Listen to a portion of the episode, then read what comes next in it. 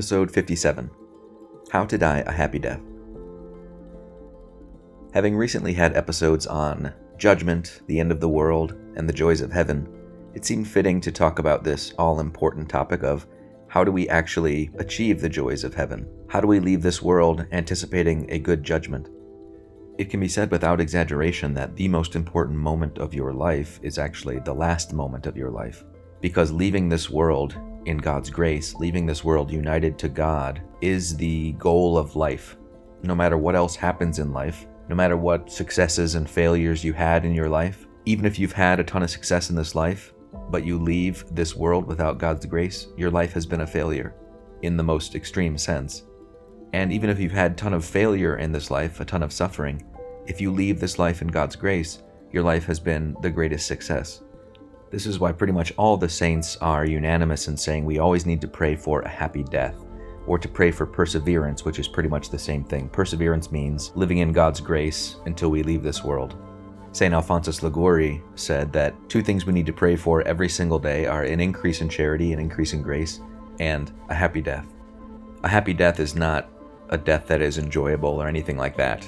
Death is a frightening thing to us because there's mystery to it, and when we die, more often than not, it's accompanied by significant suffering, physical, emotional suffering.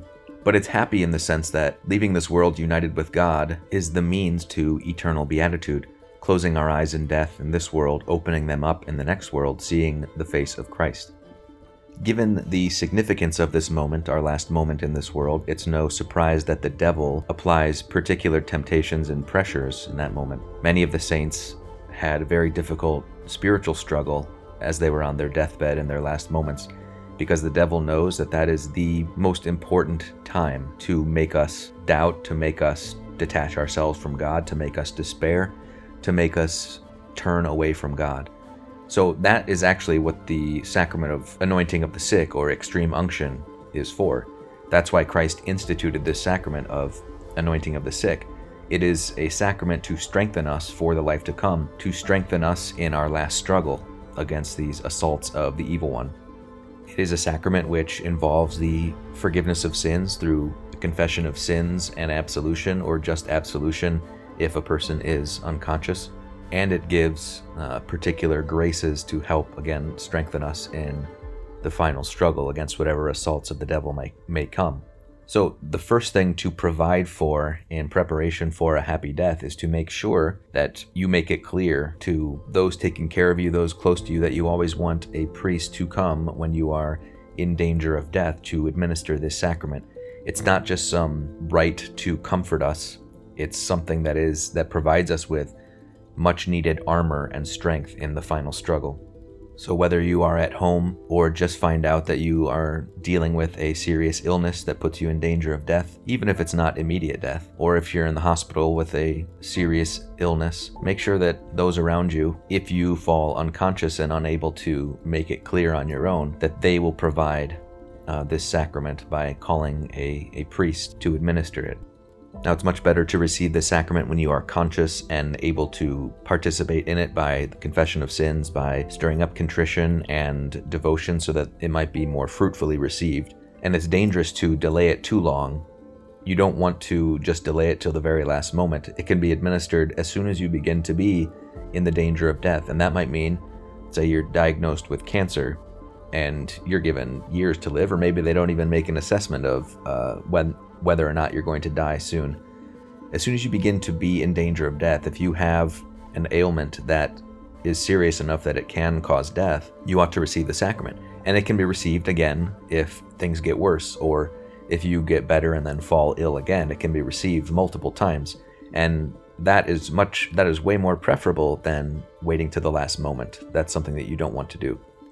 Because, in addition to preparing us for the life to come and armoring us against the final assault of the devil, it also can, and has in many circumstances, provide physical healing if it be God's will.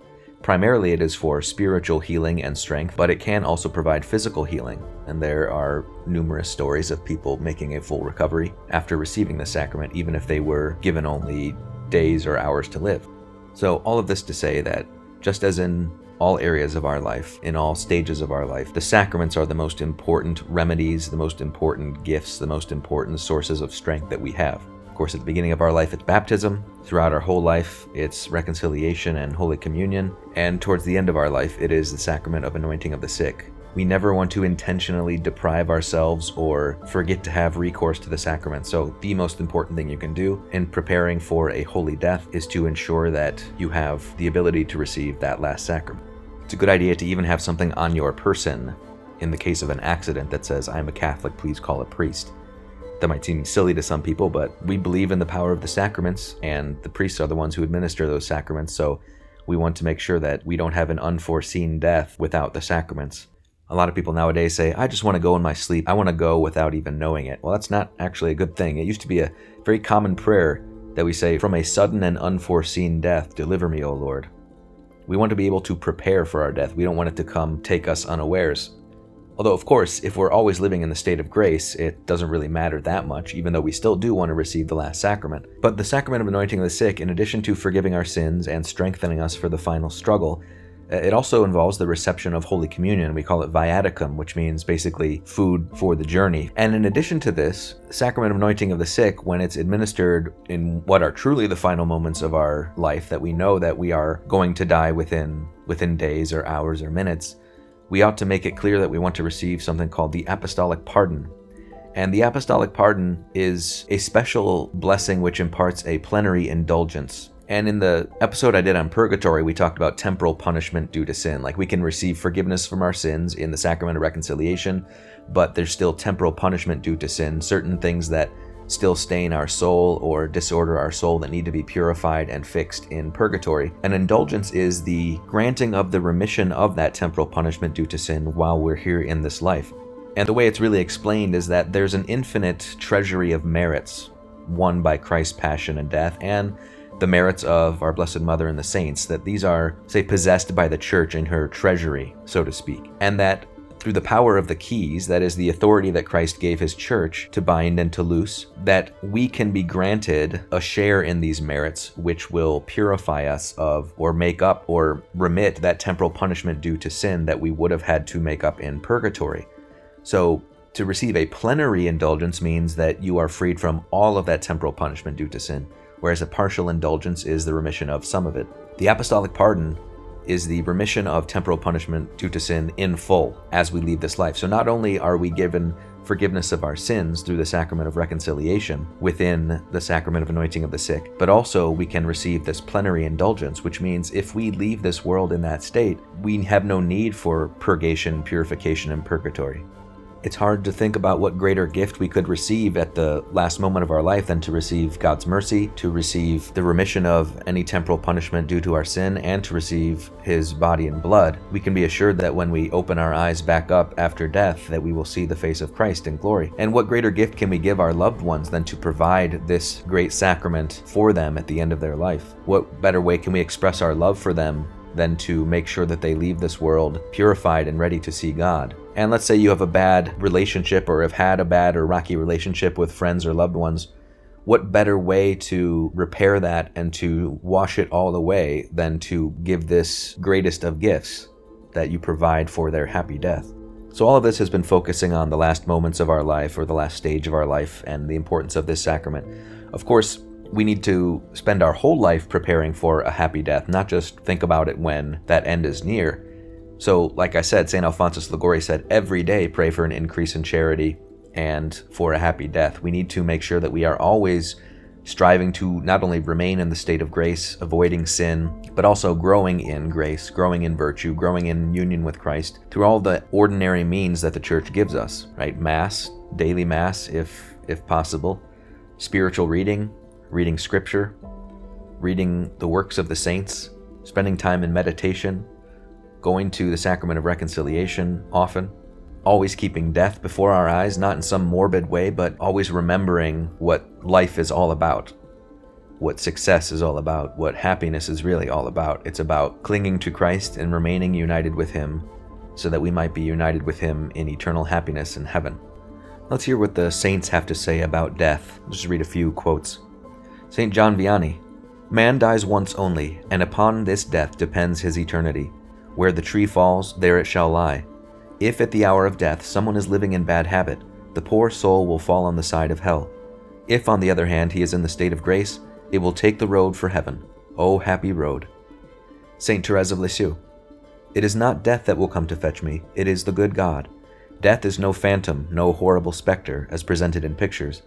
In the Catechism, it is stated that death is the separation of soul and body. That is all. Well, I am not afraid of a separation which will unite me to the good God forever. St. Bernard of Clairvaux. How consoling it is to see a just man die. His death is good, because it ends his miseries. It is better still, because he begins a new life. It is excellent, because it places him in sweet security. From this bed of mourning, whereon he leaves a precious load of virtues, he goes on to take possession of the true land of the living. Jesus acknowledges him as his brother and as his friend, for he has died to the world before closing his eyes from its dazzling light. Such is the death of the saints, a death very precious in the sight of God. St. Alphonsus Liguori. Is not he a fool who seeks after happiness in this world, where he will remain only a few days and exposes himself to the risk of being unhappy in the next, where we must live for eternity? We do not fix our affections on borrowed goods, because we know that they must soon be returned to the owner, all the goods of this earth are lent to us. St. Cyprian of Carthage. Here, by the worship of God and by the fruit of faith, provision is made for eternal salvation. Let no one be kept back either by his sins or by his years from coming to obtain salvation. To him who still remains in this world, there is no repentance that is too late. So it's, it's good to read what the saints have to say about life and death. There are best guides besides our Lord and the Blessed Mother and in particular to ask for St. Joseph's intercession at the hour of death, because he's the patron saint of a happy death.